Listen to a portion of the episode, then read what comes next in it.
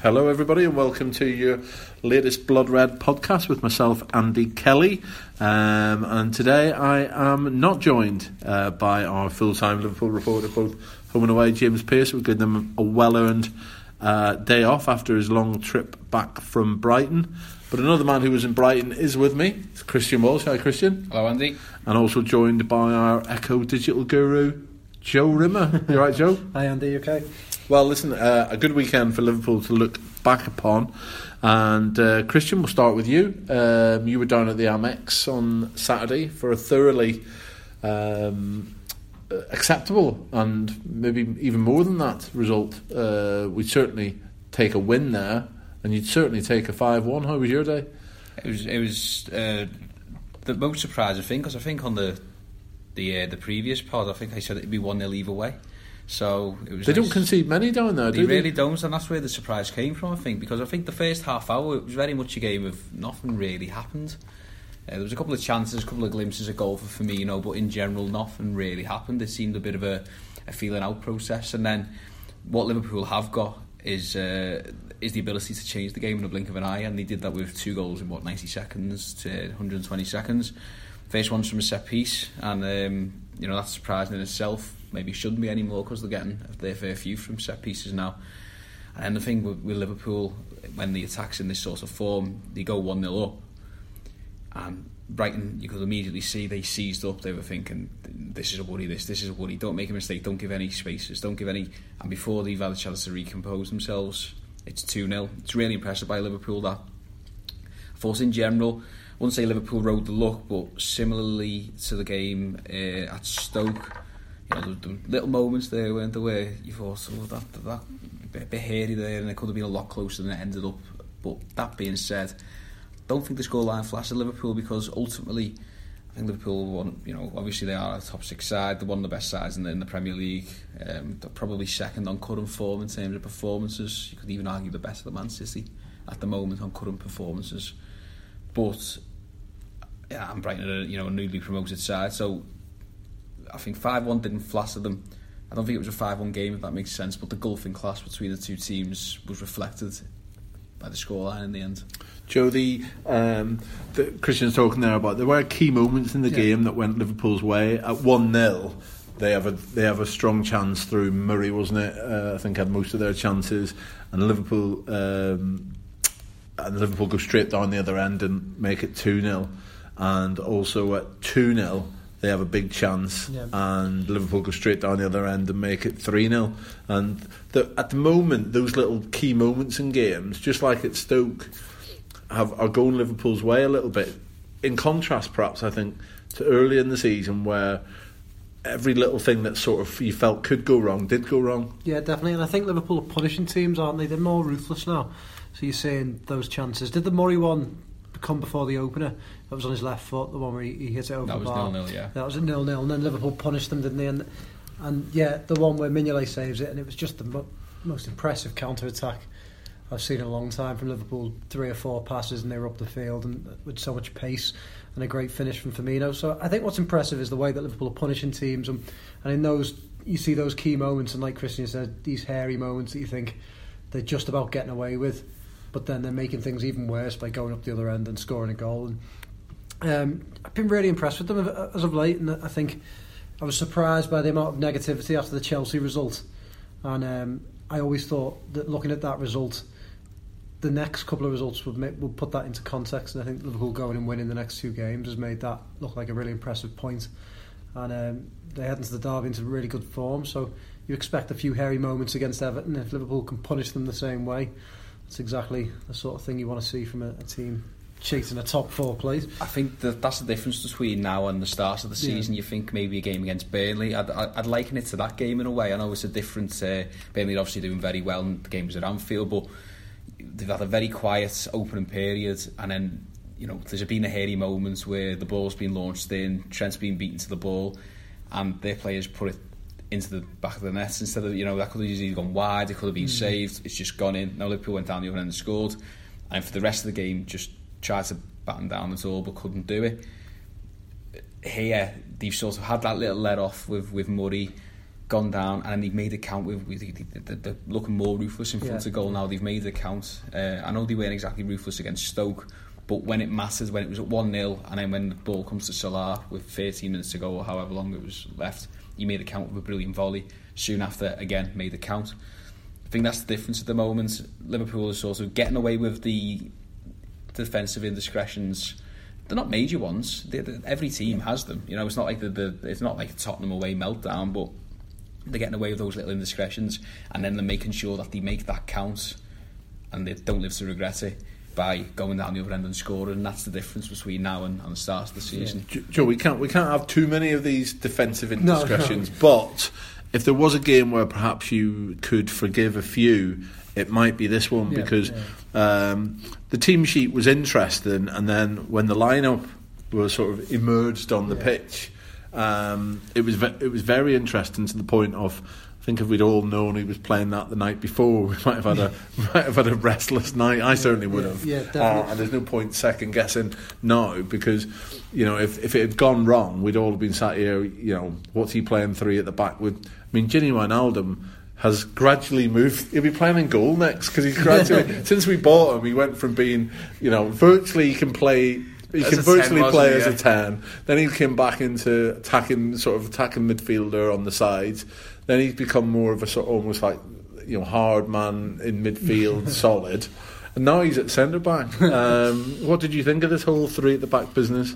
As you say, I think against a better side, they probably would have been punished for playing that. But I think Klopp's looked at that game and probably thought, well, look, they're playing Brighton, they're going to dominate possession, and Wijnaldum's one of the sort of player that if you're in possession, he's a good player to have, so he can play in that role and sort of keep things ticking over. But I think if they'd have come under more pressure, I wouldn't like to think about him playing against a top sort of 8 side in that role. But by the sounds of things, they've got this illness in the squad. I don't know how bad it is. Hopefully it's not too bad, but it sounds like his hands were tied a little bit, because Klavan was on the bench, but he clearly didn't feel like he must have been well enough to start. So, I think you can get away with it against teams like Brighton, but I think that would be a one and done, and we'll see things go up. Yeah. I think Klavan was very much break glass in case of an emergency, wasn't he? In terms of Gini Wijnaldum's head explodes because he's never played this position before in his life. Quick, let's make a change. What interests me about that is it shows you the importance Klopp now puts on systems. Because to me, it seems obvious that he's looked at Brighton, he's analysed them, in his analysis team have looked at Brighton, and they've decided three at the back's the way to go. The problem there is that they've actually only got one fit centre back. But despite that, and he could have easily then said, okay, well, what we'll do is we'll have Lovren and we'll just play Chan as a makeshift centre back. What else can we do? 4-3-3 or whatnot. He's stuck with that system.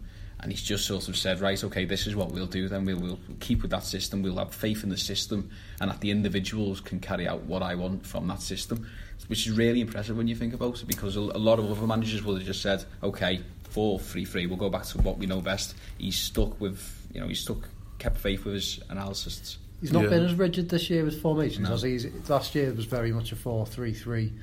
Was Liverpool's preferred formation, but we've seen him change things at West Ham, going 4-4-2 Saturday, with the three at the back. So it feels like perhaps it's the personnel he's got now and the signings he's made in the summer, but it feels like he's got more options now to change things a little bit, and perhaps that's why Liverpool are more ruthless, because they're playing in different ways now and not sort of being forced, and other teams aren't prepared for them playing in that 4-3-3. Yeah, we have to give him credit as well, don't we? For Joe, you hark back to the Chelsea game where he made 5 changes, and there was a lot of people taken in sort of just in isolation. That Chelsea decision, you can still question whether Mané should have been on the pitch or whatever. But what we can't question is that he's got a group, Christian, of players who look sharp at the moment and look fresh, and with plenty more games coming up, there's every chance that he'll be able to keep mixing it up in his own words, as he suggested that he would do. I couldn't believe it. I'm looking at what's happened since the Tottenham game, and there's been 6 games already since that Tottenham game. It feels like it's been so fewer, but I think that's, again, as you said, to Jürgen's credit, because it doesn't... When Liverpool hit this slog, I think it was in January last season, wasn't it? And it was 10 games in a very, very short space of time. it was such a war of attrition. It just felt like like a lot of people were on the last legs. Obviously, Mané was over in the African Cup of Nations. Players were looking tired, and it was just a case of just plodding through and getting it. You know, this is the part of the season when you look at the fixture list where you'd expect teams, and Man City is starting to do it a little bit. You know, just not necessarily tired, but just try and conserve energy, and you know, keep your best performance perhaps for the bigger games. You know, I think we'll see a much different City side against United, for example. With Liverpool, they just seem to be getting stronger and stronger. It doesn't feel like they've been doing that Saturday, Wednesday schedule for the past 3-4 weeks, and it's really impressive when you think about, you know, you got them back the Brighton game there. Mané didn't get on, so he's well rested again. I mean, I was surprised he didn't start, but Mané is well rested again. Daniel Sturridge, of course, didn't get on. He hasn't had any minutes since the Chelsea game, I believe. He didn't get on against Stoke either. Dominic Solanke now, who's an option. You've got Adam Lallana, who's going to be coming back from injury at some point soon, and it might take him a while to get back up and running. Obviously, Joe Gomez, when he's back, he might be in bed, you know, with a cup of cocoa or whatever, but he'll be well rested after missing the Brighton game as well. You've got Klavan. It's just a remarkable strength and depth. Oxlade-Chamberlain only got a couple of minutes as well. Yeah. And can I add to that list, we now have a left back who has played for the first time in wing back, as it was. I mean, we said in the pod last week, obviously it was pretty tough to predict Klopp's lineup given he went with that lineup, but one thing we did suggest was Andy Robertson had to play, and probably Trent down the other side to give him that sort of pace that can cause problems. We saw some good balls in from Trent. From reading Doyley's, I think he had some difficulties in the second half, Trent, but certainly some good balls in the first half. And Robertson on the other side it was just great to see him in the team and involved for me, Joe. I mean, I'm not saying he did anything particularly sparkling, but he didn't do too bad. Klopp's talked about him getting used to Liverpool's style, and early in the season when he played against Burnley, he put a lot of crosses in, and a lot of us were sort of looking at those crosses saying, oh, really dangerous, but perhaps that's just not the way Liverpool play, is that they don't sling crosses in from out wide.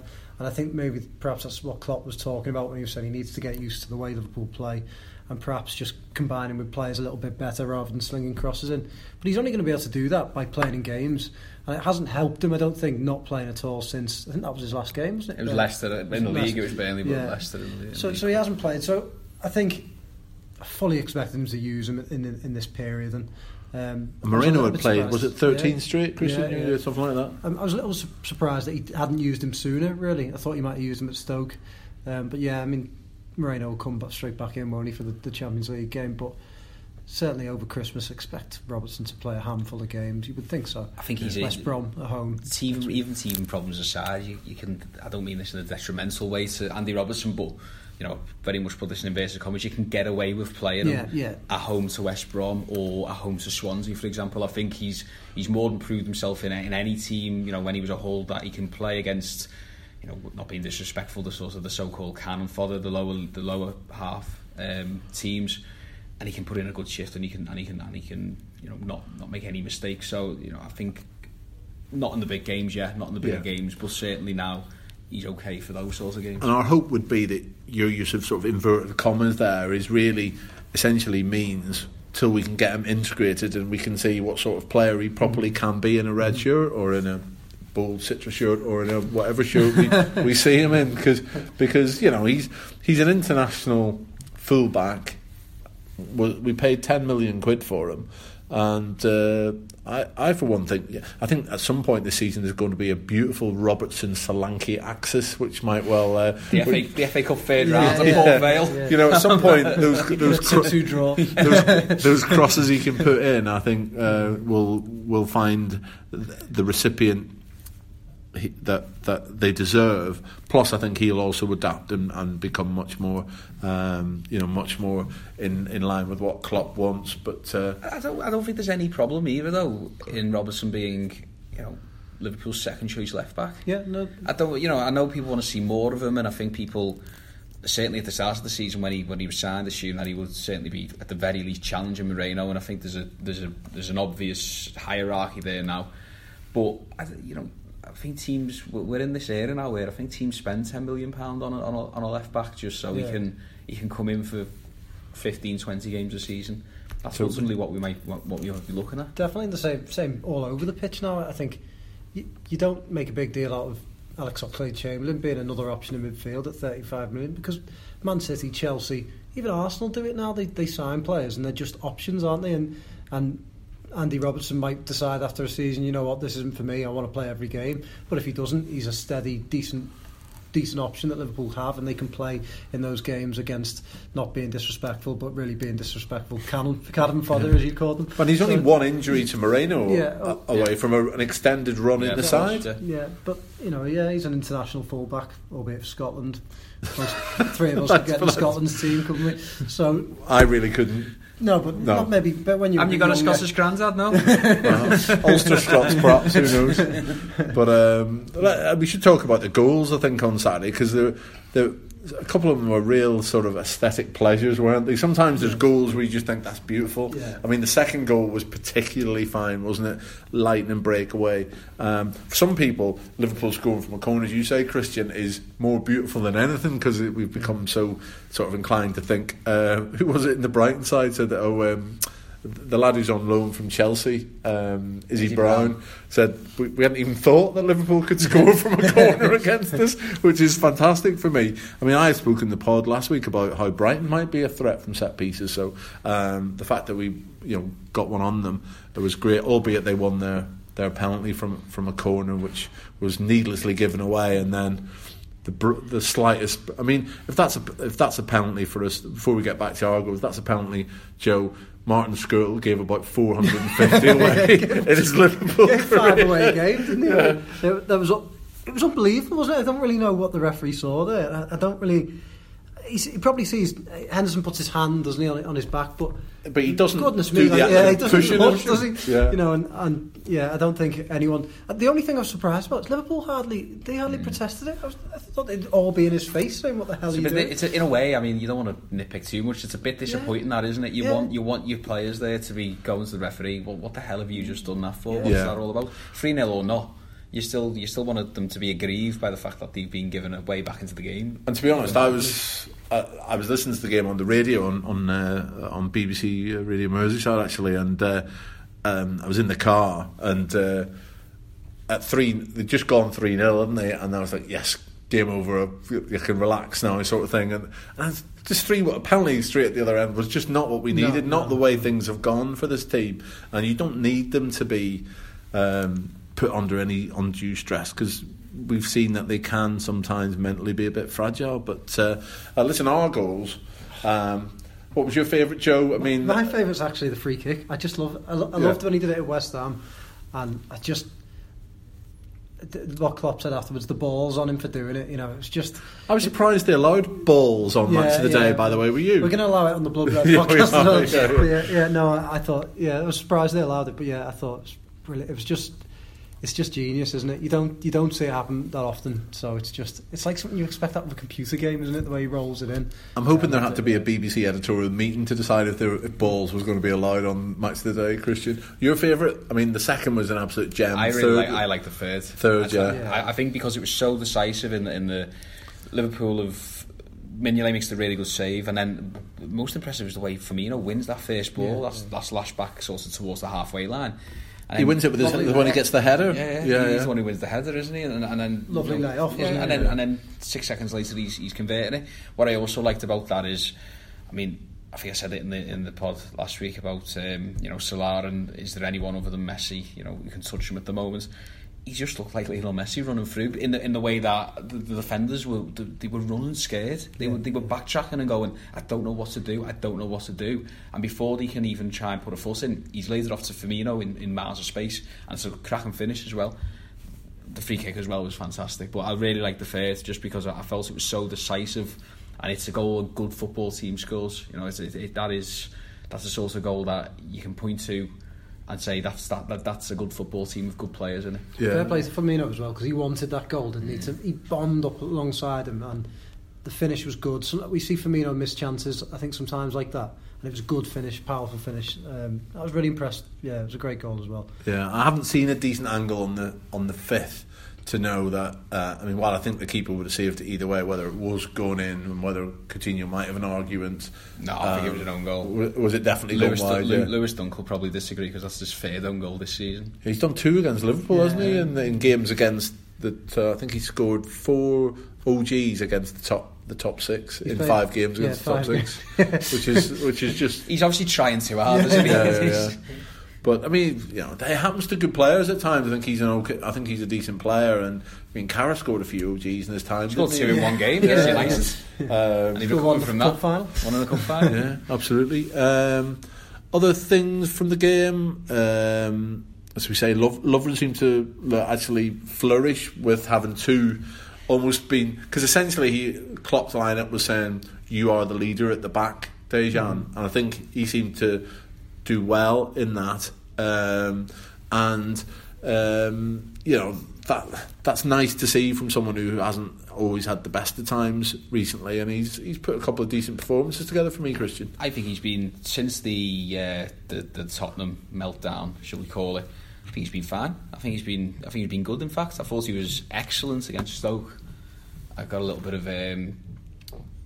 of you know, people weren't quite sure why I gave him an 8 against Stoke, and I gave him a team of 6. But I just felt like he was a much more commanding presence. I thought he was really good again in Sevilla. I know he scored. Yeah. We gave away 3. The Sevilla game, just, you know, it was one of those weird ones where Liverpool conceded 3, but individually, a lot of those defenders had a good game. That was just one of those strange games. I think he's done really well. The problem with Dejan Lovren is, regressively, you just never know when the next meltdown's coming. And if he could find that consistency that he's shown in the past couple of games, he'd be a genuine contender. You know, don't get me wrong, Liverpool still need a centre back, but you wouldn't. It all of a sudden it'd be a case of, well, is it Matip or Lovren who's partnering Van Dijk or whoever comes in January, whenever. As it is, you just can't hang your hat on somebody because we've been here before. And we've read this script before, and you just worry that it's around the corner with him. By and large, he always seems to respond well to setbacks. Yeah. He seems to put together then a run of 6-7 games where he looks solid, he looks commanding, he looks the player that Liverpool thought they were getting when they bought him. We need the psychologist in to sort of make him believe. Listen, you've had the rock. Just we'll put that into your brain so that we don't actually have to live through the game where he's terrible. Yeah. And then but we get the response to it, which is usually a decent response, as you say. Yeah, and it's a shame because I don't think, for me now, you can't persist with him because you know that there's one coming, and I think now you need to upgrade on him. But yeah, he's doing well recently. So. But I mean, where we are at the moment, centre back wise, is we need him to stay fit because Matip, I mean, Klopp suggesting the feeling that it might be a month is probably overly pessimistic, Christian. But we know both he and Lovren actually haven't always been able to stay fit. Klavan fit enough for the bench on Saturday, so hopefully the worst of his illness is behind him, and we can expect to see him back for Wednesday maybe. And Joe Gomez, that's going to be interesting to see if he's recovered from his illness enough. I don't know whether it's going round the whole. I know 4 or 5 of the academy lads are at home with a bug, and I don't know whether it's going round the. Obviously, they're on different sites, but I don't know whether there's obviously people move between the two of them at times, and whether there's a thing going round generally. But we'll have to wait on Joe Gomez in terms of if we start to think about a lineup for. Well, I'm going to call the biggest game of the season on Wednesday, Spartak Moscow for me. It's because of the way Liverpool saw off Brighton. I think it's easy to forget that Liverpool have only got one and a half. Let's say Klavan was a half, 1.5 fit centre backs in that whole squad. That's a concern when you think that, as you say, the biggest game of the season is coming up against Spartak, and then automatically the biggest game of the season is coming up against Everton 3 days later. So. It's not a good time as much as well as Liverpool navigated that little bump in the road in terms of we've only got Dejan Lovren, what do we do? Now is the time that you can't play Gini Wijnaldum as centre back against. You wouldn't want to do that against Spartak or Everton. So they need to get Klavan and they need to get Gomez fit. I don't know if you put them in a. I don't know, giving me Nan's chicken soup, that always seems to box me off anyway, but they need to get Klavan fit, and then they need to get Klavan, make sure Klavan's well for the Spartak game, make sure Gomez is well for the Everton game, and then at least you've got options again where you could change it round if needs be. Yeah, I mean, with Gomez, Joe, at least, I mean, Trent made one great block defensively, didn't he, on Escudero on Saturday's game. It was a superb block. And you know, he's played a fair few games in Europe as we start looking towards Spartak on Wednesday. You wouldn't have any qualms about Trent playing right back on if we go with the four at the back, if Trent was at right back, or indeed probably something that suits him even more if he did go three at the back, play wing back again. Definitely. I'd almost personally go for Trent myself, because I think Liverpool need to be offensive. I mean, Liverpool always are offensive in their style of play, but I think they need to go out and treat this. They need to win it, because you don't want to sort of play for a draw, do you? So I think offensively he fits in well. I think Liverpool will see a lot of the ball. So, yeah, I think I almost would go with him as another attacking tool, because he gets forward so well. His end product's better than Gomez, albeit Gomez has played very, very well recently. But if he's not quite there, especially if he's coming back from a bug, and if that's laid him low, you don't want him to be sort of three quarters, do you? You need everyone to be on it. Because as you say, I definitely think this is the biggest game of the season so far. And not just because you obviously want them to get through the Champions League group, but it's because of the knock-on effect that could have. You think about any of the poor seasons in recent memory Liverpool have had, they always coincide with them going out their Champions League group. Think back to the Rodgers, Benitez went the year before. 09-10, yeah. And then Julie's 02-03. And they almost have a hangover afterwards, because it's such a confidence blow from going out. So I think it's vitally important, and it will put such a positive spin on recent results if they can go through that group, and if they go through top as well. Might be a little boost, Christian, as we head towards January as well. If you're in the last 16 of the Champions League, I'm not quite sure when the squad needs to be in for all that. But if players who are pondering where they might go see Liverpool there in the last 16 Champions League, I think Champions League restarts in February, doesn't it? So it'd be fantastic to see them there. I mean, I've said from the very start of the season I thought they could make an impact in the Champions League, just because of the type of team they are, in the sense that they genuinely can beat someone in 20 minutes. Liverpool, any team in the world, Liverpool can beat them genuinely. Real Madrid, Barcelona, equally, both those teams can beat Liverpool in 20 minutes, because we know we're not as solid as we need to be. But in cup football, and I think this team is built for cup football.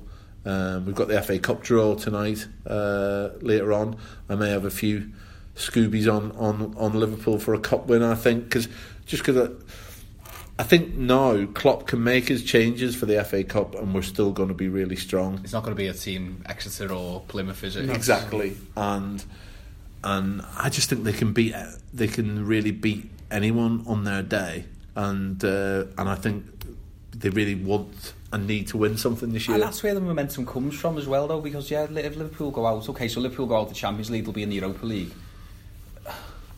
And that was a brilliant run. That was almost like a Champions League. Can't believe you've uttered the E word. But what I'm saying is that Liverpool will not lose an opportunity at a trophy.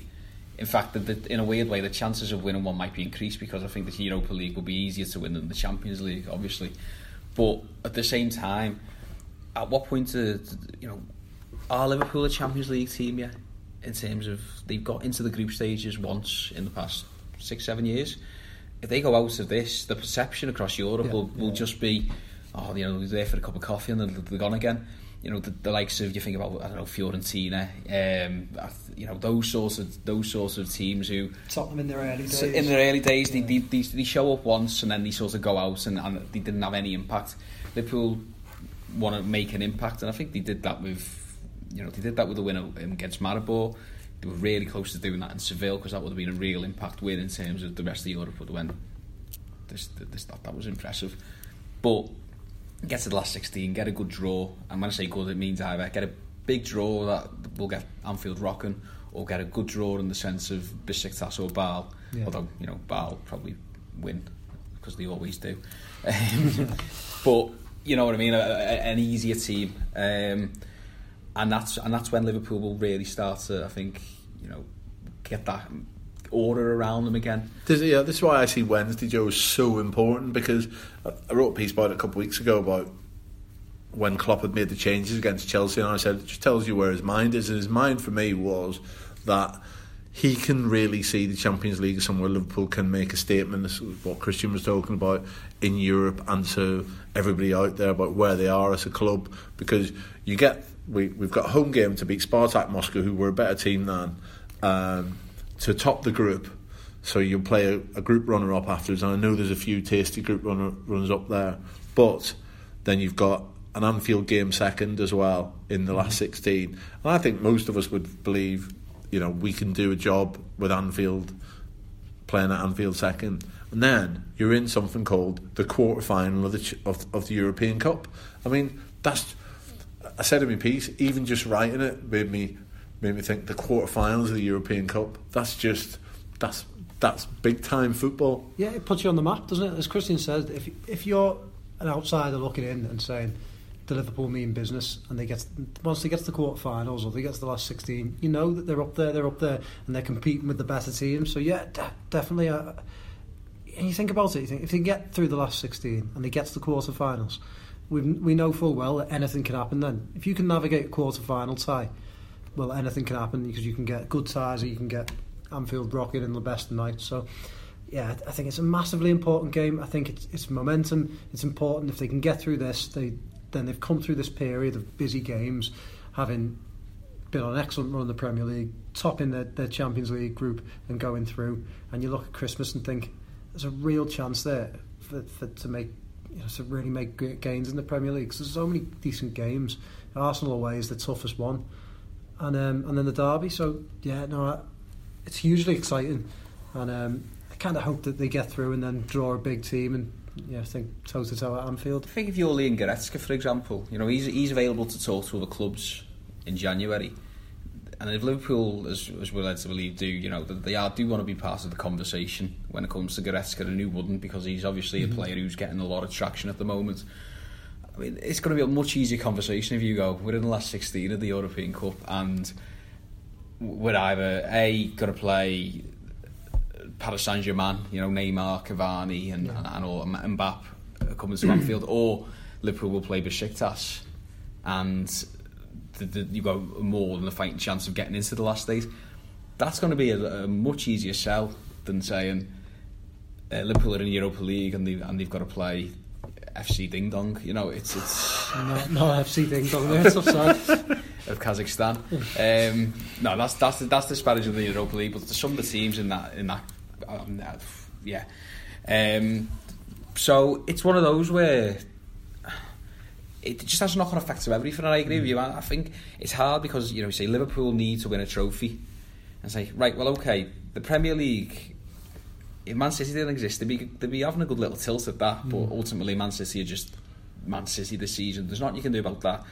I was annoyed about the AFL Cup because I thought they threw that away when that was a real chance for a trophy. But, that's the way that's happened. And I think the way the draw would have conspired, they would have had Man City in the next round at home. Yeah. So it's one of, that could have easily been. So then you're down to two. It's hard. It's and this cup draw, I mean, people might be listening to this and Liverpool have drawn, FC Ding Dong the second or whatever. Yeah. No, a non-league side at home or whatever. Or they might get Manchester United, Manchester City away. But either way, you're sort of at the lap of the gods there and the ball pluckers. So, ultimately, the Champions League in a weird way is almost their best chance of a trophy because, and that might sound stupid come Thursday morning after a 2-1 defeat to Spartak Moscow, but at the moment it feels like the Champions League is what really can see Liverpool thrive. Yeah, and they've got to go into this Spartak Moscow game believing that, because if they can get through into the last 16, anything is possible. And once they get through, we're all touching wood here. If they get through the last 16, then the pressure then comes off. I think it's on now in the group stage because they're expected to go through. As soon as they get through to the last 16, the pressure comes off them, doesn't it? Then you sort of go and enjoy yourselves and see how far you can get. They become, for me, the most the most dangerous sort of like fluttering in the draw. Do you know what I mean? Like Monaco last season, they got to the semis. Just a good attacking football, players that the rest of Europe might know about, Yeah. And then all of a sudden, they had the statement winning. I think it was in Dortmund, wasn't it? Yeah. And that's I think. And I actually think some of the type of defending that Liverpool are rubbish at often isn't required in the Champions League. Do you know what I mean? I actually don't think. I think Liverpool aren't great when balls are played into their box, for instance, and stuff like that. You don't get that a lot in the Champions League from here. I know they've conceded goals in the Champions League, 3 in Sevilla, for instance. Sevilla, I take as almost like a result in complete isolation from everything else, because you had a unique set of circumstances there. I'd almost argue as well in the second half of that game, Sevilla almost played like away from home at a tough sort of mid-table Premier League side. It was the atmosphere was intense and their style of play was intense. It wasn't really a slower European style of play that we're used to. It was different. It didn't feel the same. That sort of thing. And I still, we'll have to wait and see how Wednesday goes. And knowing Liverpool, none of us would be surprised if at some point, I don't know, if Moscow take an early lead with some ridiculous shot from 35 yards that goes in the junction of bar and crossbar that 3 keepers can't save. Obviously Karius will be back in, won't he? I struggle to see a scenario where Liverpool can't score against that Moscow back line who don't look the best. They should have scored 5 or 6 in Moscow. Let's not forget. And it was a bit of a weakened side. They had a bit of an injury crisis, Spartak Moscow. But they carved them open time and time again. I think Sturridge could have had a hat-trick on his own coming off the bench. They will give up chances. They're dangerous. That, Promes didn't play, did he, in the home leg? And he didn't play on the weekend in their 1-0. I think they won 1-0. He didn't play, as far as I'm aware. That was he was the only one missing. So entirely arrested, I think. So they'll want him to have the chance to show sort of what he can do at Anfield. Luis Adriano's not a bad player. He can score goals. They've got some tidy players, and let's face it, they beat Sevilla 5-1. So they're obviously no mugs in that sense. But I mean, they also drew 1-1 with Maribor at home, and that's where you've got to say, well, how's that happen? Because Maribor, for me, were the worst team Liverpool have ever played in the Champions League. So it's. I can't believe Liverpool have got to this situation already. When you think about the fact that they should have beaten Sevilla home and away, and they should have beaten Moscow, Liverpool could seriously be looking at a situation here where they've won 5 out of 5. It's unbelievable. They should be on 15 points out of 15, and if they were to conspire to throw it all away now, it would just be an absolute hammer blow to Liverpool's season and the feeling around the club. But as you say, I just can't see how, after what happened in Moscow, I don't see how they can keep Liverpool out for 90 minutes. Yeah, Joe, you'd be confident on the night, yeah? Yeah, you've always got that sort of. I remember 2015, Basel came to Anfield and it just didn't feel right. They needed to win to go through there, and it was a strange one that night. So you always have that in the back of your mind. But I just think the way this Liverpool side are playing, and Moscow need points, don't they? So they've got to come out. They've got to win. They've got to come and have a go at Liverpool. So it's not as if they can sit in and frustrate. They're going to have a little go. And, good luck to anyone who goes toe-to-toe with Liverpool, because we know what damage they can do. So it should be an interesting one, but I am fairly confident that Liverpool will go through. There's no doubt in my mind that, fitness alone, that this is a game where we will see the top three as the top three at the end of the pitch. It will be, he's been mixing matching them a bit. Coutinho back, obviously, in the front three on Saturday, but Mané, Salah, Firmino.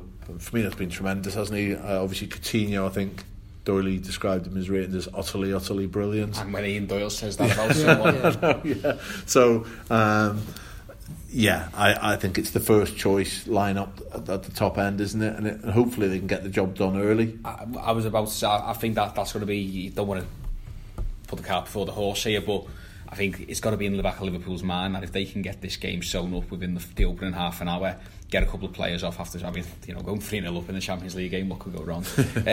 but get it sewn up early on, just so you can drop that intensity. It's not even about necessarily bringing players off. Just drop the intensity. Don't be busting a gut to try and ensure qualification with 5 minutes to go. if that's possible, and I think he probably has got in his mind already that I reckon it's going to be a very similar team, Moscow to Everton, personally. There's the extra day as well, don't forget. I mean, you know, the Wednesday night to the Sunday is manageable, and then that's when you rest players for the West Brom game. So I think what we'll see is the strongest lineup possible. Hopefully it gets done within the opening hour. A couple of players come off, the intensity drops, and then the same again against Everton. Yeah, so let's go through our lineup. We'll have Carrius in goal, as likely.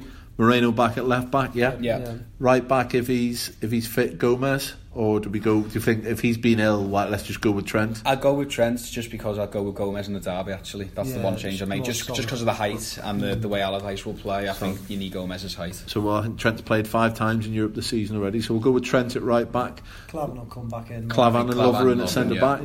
Yeah. Coutinho will drop into midfield alongside Henderson and one other. Who do we think? Chan?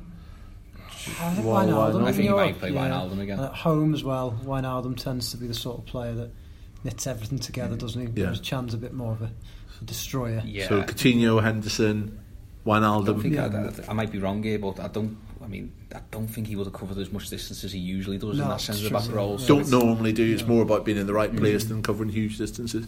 And the front three, Salah, Firmino, Mané. Yeah, so that wins the game, doesn't it? That team. That's a lock, isn't it? In terms of your front three, definitely has to win the game. Yeah, if that doesn't win the game, then what will? Brilliant. Just trying to think. Is there any other issues? Oh, we should probably mention there was a little issue at the Brighton game with Houghton not being overly happy about Klopp's celebration. But Christian, you wrote a little piece on it today, which I thought nailed it absolutely. You know, we want to keep our.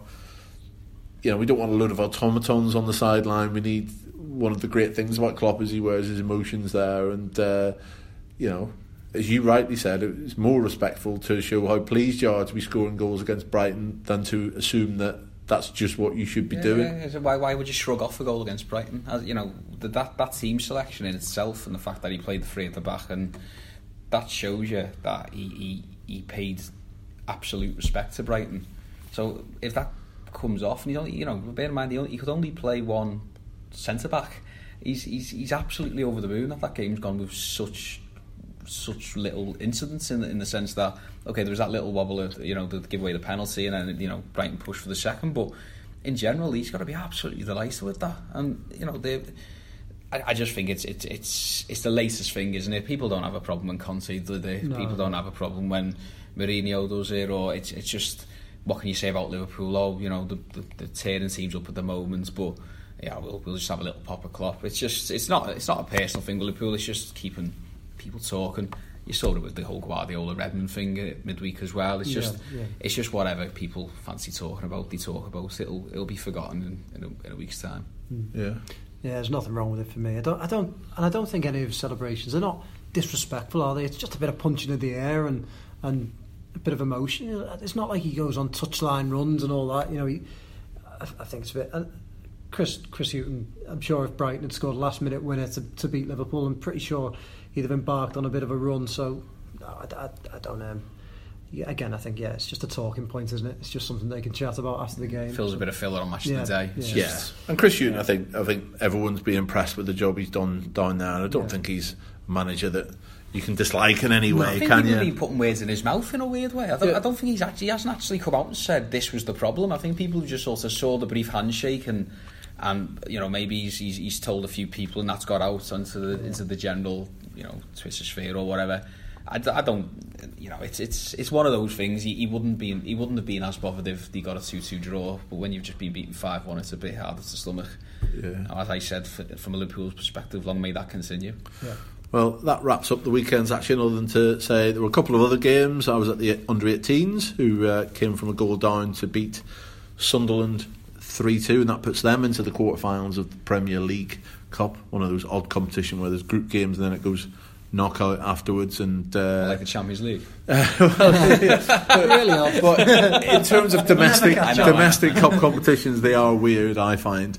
And do want to mention Adam Lewis, who obviously Stephen Gerrard's been a very sort of talked up a lot in the last couple of weeks.